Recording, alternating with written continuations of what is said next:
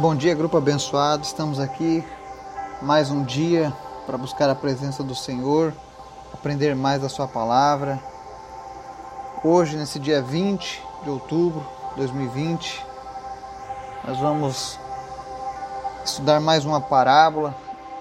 Apesar de muitas controvérsias sobre ser ou não uma parábola, é, ela está numerada nas nossas Bíblias como a parábola do rico e Lázaro. Porém, o que nós sabemos é que o que diferencia uma parábola de um texto que conta uma história real é o fato de citar o nome de personagens. E nessa história nós vemos o nome do, do Lázaro. Então existe uma divisão muito grande entre os estudiosos sobre ser ou não uma parábola. Mas a verdade é que, sendo ou não história real ou parábola, ela contém detalhes que dizem respeito ao porvir, ou seja, a nossa próxima vida. Então, vai ser um estudo bem interessante da palavra de Deus. Eu quero agradecer a Deus pela sua vida, por você que tem nos acompanhado até aqui. Nós já estamos indo rumo ao nosso sétimo mês nesse projeto. Espero que o Senhor tenha operado grandes mudanças na tua vida através do ensino da palavra dele que a tua fé tenha sido fortalecida nesses meses, que você possa ter passado esse momento de pandemia com o teu ânimo levantado por Deus, enfim, vivendo a paz que o Senhor promete sobre a tua vida. Antes da gente começar o nosso estudo, eu quero te convidar para o nosso momento de oração, onde nós vamos buscar a Deus. quero te convidar para interceder juntamente comigo, amém? Pai, muito obrigado por mais um dia. Muito obrigado, Senhor, pela tua graça, pela tua misericórdia sobre as nossas vidas, por todas as bênçãos que o Senhor tem derramado sobre nós. Nós te louvamos, nós te agradecemos, nós bendizemos o teu nome, Pai. Eu te apresento, Senhor, em nome de Jesus, cada pessoa que está ouvindo essa mensagem agora, Pai. E peço que a tua bênção se estenda sobre cada um deles, Pai em nome de Jesus. Em nome de Jesus, Pai. Que o Senhor esteja entrando com provisão, com providência na vida dessa pessoa, seja ela na área física, na área emocional, na área espiritual, que o Senhor venha trazer renovo, que o Senhor venha trazer esperança, que o Senhor venha renovar as expectativas dessa pessoa, Pai. Que todos os teus propósitos se cumpram em nossas vidas, Pai. Em nome de Jesus. Nós oramos também, ó Deus, por aqueles que estão passando por uma luta contra as enfermidades, que o Senhor venha trazer cura. Aqueles, ó Deus, que estão passando por dificuldade financeira, que o Senhor venha abrir portas onde não existem, mas que nós possamos, ó Deus, experimentar o teu cuidado mais uma vez em nossas vidas, Pai. Te apresentamos em especial, Senhor, nessa manhã, a vida do Laurindo. Que o Senhor esteja entrando com providência na vida financeira dessa família, que não venha faltar nada e que ele possa despertar o quanto antes, ó Deus, sem nenhuma sequela, Pai. Completamente restaurado pelo Senhor, Pai. Continua fortalecendo essa família, unindo essa família através da tua palavra, Pai. Que em nome de Jesus eles possam experimentar o milagre do Senhor, Pai. Obrigado, Deus, porque até aqui o Senhor tem ouvido as nossas orações até aqui o Senhor tem nos abençoado, Senhor. Em nome de Jesus, fortalece a fé de cada pessoa que está orando, que está intercedendo nesse momento, Pai. Que eles possam receber do Senhor a confirmação daquilo que tem pedido, Pai. Obrigado, Deus, pela tua graça. É o que nós agradecemos agora em nome de Jesus. Amém. A palavra está lá em Lucas 16, 19 ao 31, diz assim. Ora, havia um homem rico e vestia-se de púrpura e de linho finíssimo, e vivia todos os dias regalada e esplendidamente.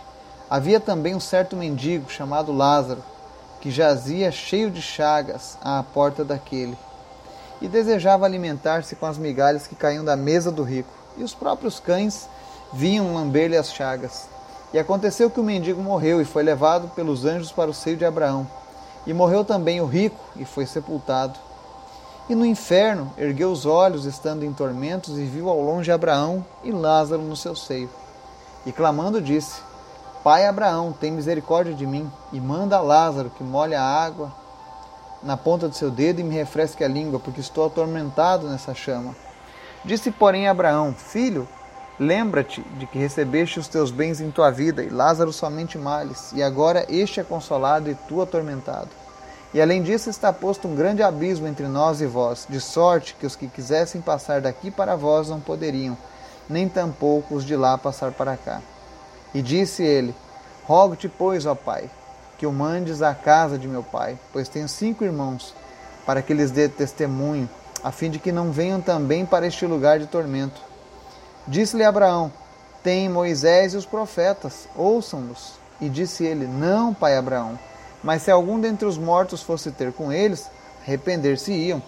Porém, Abraão lhe disse: Se não ouvem a Moisés e aos profetas, tampouco acreditarão, ainda que algum dos mortos ressuscite. Amém e amém. Essa história ela conta o relato de dois homens. Um era um homem rico, muito rico, e o outro era um homem muito pobre ambos morreram. E quando eles despertaram do outro lado, vivia, viveram realidades opostas. No verso 22 você vai ver que Lázaro foi para o local de descanso, né? o paraíso, para o seio de Abraão. Né? E uma das realidades que é ensinadas por Jesus aqui é aquela a verdade sobre os anjos do Senhor virem nos buscar, nos recepcionar. Quando um filho de Deus está partindo, a palavra nos relata que os seus anjos vêm nos recepcionar, que o próprio Jesus nos recebe. Então nós vemos essa realidade se cumprindo na vida de Lázaro. A Bíblia relata que os, que os anjos o haviam recebido. Porém, no verso 23, quando o rico desperta e abre os olhos, ele se enxerga onde? No inferno. Num lugar de tormento, num lugar de chamas. E às vezes as pessoas, quando leem esse texto, pensam assim: ah, então os ricos vão para o inferno e aquele que foi pobre e miserável ele vai para o céu. Não, não é bem assim. O que a Bíblia está dizendo aqui não tem a ver com o poder aquisitivo, com os seus bens, com a riqueza de cada um, não mas diz respeito à conduta que cada um teve com Deus enquanto vivo. O rico era um homem provavelmente muito orgulhoso, cheio de soberba, tanto que quando você vê a primeira ação dele quando ele enxerga Lázaro é pedir a Abraão que manda Lázaro molhar a, a ponta dos dedos e tocar na minha língua, porque eu não aguento. Ou seja, por que mandar o Lázaro? Porque o Lázaro era mendigo, Lázaro era um cara que vivia à margem da, da sociedade, era um cara que não fazia parte do círculo social dele, provavelmente ele pensou, bom, já que eu estou aqui, aquele cara está lá, ele que tem que me servir. Isso mostra o porquê que o rico continuava no inferno, porquê que ele foi para o inferno.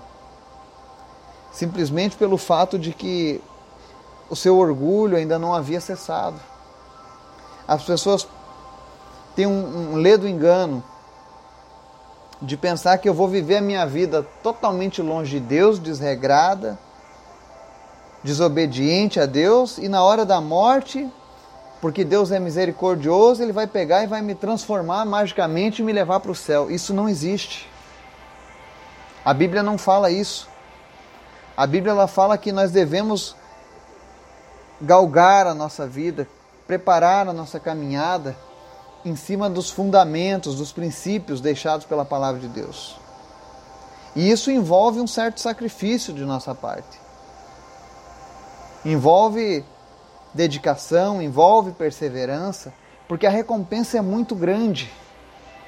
Você olha que o rico, quando ele é questionado, Abraão responde: Olha, você recebeu tudo que você queria em tua vida, os teus bens e o Lázaro somente os males. E agora este é consolado e tu atormentado. Ou seja, o Lázaro não estava sendo consolado porque era pobre, mas provavelmente porque ele aguentou as lutas, ele aguentou tudo aquilo que veio sobre a vida dele sem murmurar contra Deus, sem desobedecer a, a lei de Deus. porque provavelmente Lázaro vivia no contexto da lei. Então, o rico viveu de maneira regalada e muitas pessoas vão passar nessa vida, talvez elas não encontrem nenhum problema e nenhuma decepção enquanto vivas. Digamos que uma pessoa viva por 100 anos, ela vai viver rica por 100 anos, sem sofrimento, sem dor nenhuma, tudo do bom e do melhor. Mas se ela foi uma pessoa que não, não se preparou para viver com Deus, a única recompensa que ela vai ter na sua existência vai ser esses 100 anos de vida aqui na Terra. E a eternidade? Como que ele vai passar essa eternidade? Bom, o rico passou no inferno.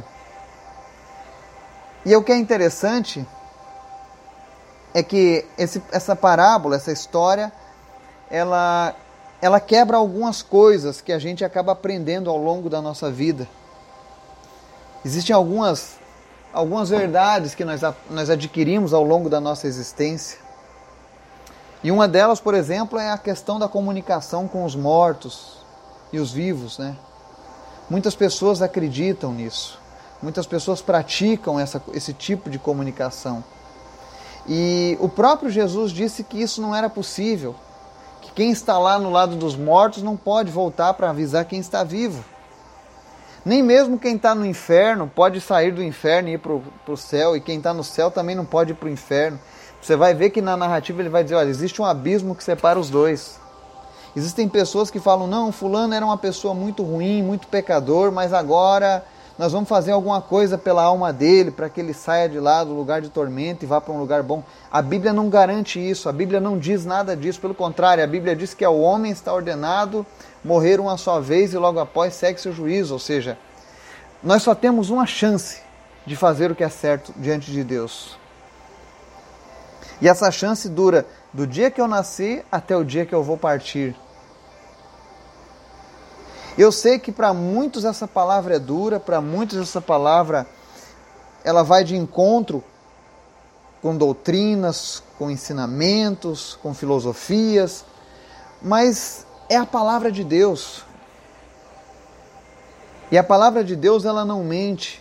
A palavra de Deus, ela não ofende, pelo contrário, ela, ela confronta as nossas vidas com amor, ou seja, Deus não quer que a gente tenha o mesmo destino daquele rico que viveu da sua maneira e um dia precisou estar diante de Deus e não podia mais.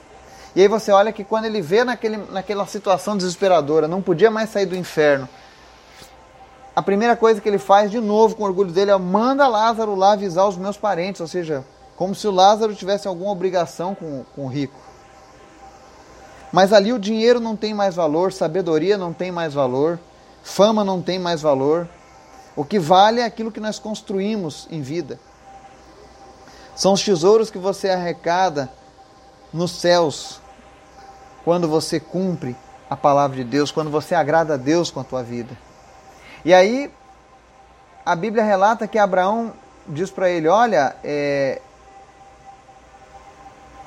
eles têm os Moisés e os profetas, que ouçam eles, ou seja, eles têm a palavra de Deus, que eles possam se balizar por ela. E ele ainda diz, daí ainda assim o, o, rico diz: Olha, não, pai Abraão, mas se algum dentre os mortos fosse ter com eles, arrepender-se-iam. E aí Abraão diz: Olha, se não ouvem a Moisés e aos profetas, tampouco acreditarão ainda que algum dos mortos, que algum dos mortos ressuscite. Ou seja, ele está dizendo que não é possível mais. As pessoas precisam crer naquilo que Deus deixou escrito através da sua palavra. E nós cremos que a palavra de Deus é fiel e é verdadeira Quantas profecias já se cumpriram? Quantas passagens da Bíblia relatam o nosso cotidiano, o nosso dia a dia com precisão? Porque a palavra de Deus é uma palavra viva. Mas outra coisa que nós aprendemos nessa parábola é que esse fato do, de que os mortos não podem se comunicar com os vivos, então as pessoas perguntam, mas e Jesus? Então como é que Jesus fala conosco? É porque Jesus, diferente de todas as outras pessoas, Jesus está vivo. Você nota que Jesus só teve morto durante três dias. A Bíblia relata que no terceiro dia ele ressuscitou e subiu com um corpo glorificado, está vivo à destra do Pai. Ou seja, Jesus é o único que tem esse poder de se comunicar entre o reino dos céus e o reino da terra. É por isso que nós devemos nos achegar a Ele cada vez mais, porque Ele vive. Somente Ele tem esse poder. Nenhum outro homem, nenhuma outra mulher, por melhor que tenha sido a sua conduta em vida, tem esse poder. Porque isso quebraria uma regra de ouro dos céus, ou seja, cada reino está separado, ou seja, o reino dos mortos e o reino dos vivos está separado e é impenetrável. Os vivos não podem ir para lá e nem os mortos podem vir para cá. Então nós precisamos crer na palavra de Deus. Eu sei que talvez você possa achar essa palavra muito dura. Eu sei que muitos gostariam de se comunicar com pessoas que já partiram. Assim como eu sei que muitos que partiram gostariam de fazer como o rico e dizer: Olha, vai lá e avisa para os meus familiares que busquem a Deus, que leiam a Bíblia, que cumpram as palavras de Jesus para que eles encontrem salvação e não venham parar aqui onde eu estou nesse momento.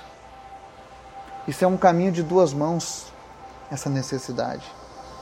E se hoje Deus nos deu essa palavra, é porque é o interesse do Senhor que eu e você não venhamos a ser levados por engano que nós não venhamos a depositar a nossa fé e a nossa esperança em promessas de homens.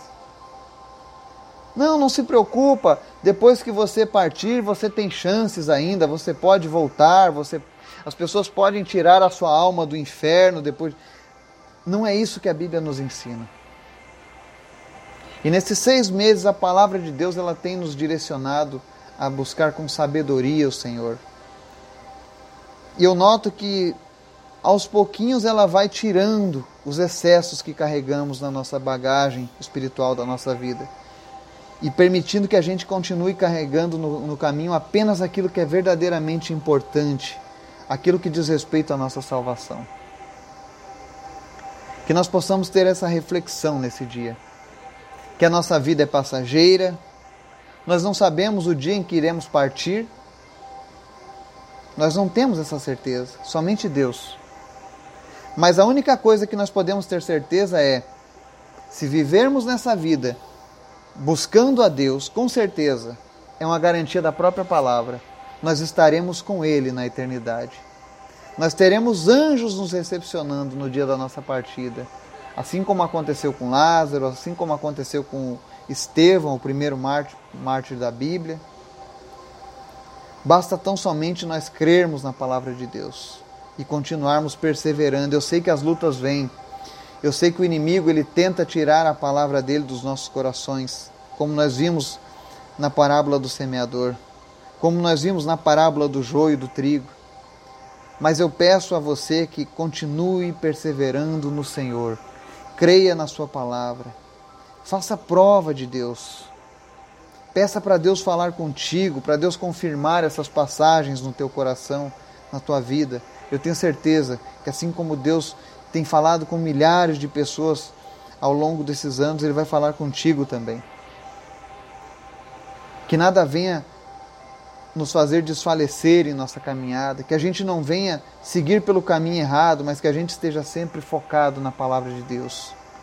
Que nós possamos ir para o lugar de descanso quando partirmos dessa terra, quando terminarmos a nossa nosso propósito nessa vida o meu desejo é que o Senhor continue te abençoando, falando contigo de maneira poderosa no teu coração. E que isso possa fazer transformações tremendas na sua vida. Que Deus nos abençoe. Em nome de Jesus. Amém.